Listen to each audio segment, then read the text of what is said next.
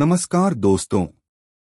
मैं आपका होस्ट जैतो मंडी से बौद्धिक संपदा अधिवक्ता गिरीश मित्तल। मैं आप सबका स्वागत करता हूँ हमारे पॉडकास्ट अंतर्राष्ट्रीय ट्रेडमार्क में। आज बात करेंगे अंतर्राष्ट्रीय ट्रेडमार्क भारत में स्टार्टअप के लिए लाभ क्या हैं के बारे में। अंतर्राष्ट्रीय ट्रेडमार्क से भारत में स्टार्टअप स्थापित करने वालों को विभिन्न लाभ होते हैं।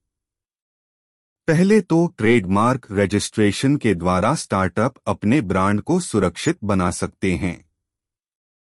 यह अन्य कंपनियों द्वारा उनकी ब्रांड के विपरीत उपयोग से उन्हें बचाता है।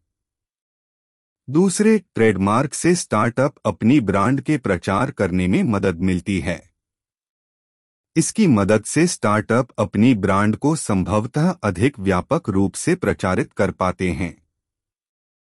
आधार के आधार पर ट्रेडमार्क के द्वारा ब्रांड अधिक ज्ञात होता है, जो अधिक उपयोगकर्ताओं को आकर्षित करता है और बिक्री बढ़ाता है।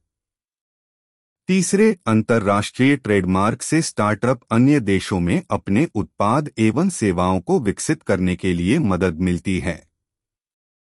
ट्रेडमार्क रजिस्ट्रेशन अन्य देशों में उत्पादों के फ़ौरन बेचने में सहायता करता है। इसके अलावा ट्रेडमार्क से स्थानांतरण एवं लाइसेंसिंग अनुमतियों की जाँच भी सरल हो जाती है, जो विदेश में कारोबार करने में मदद करती है। इस प्रकार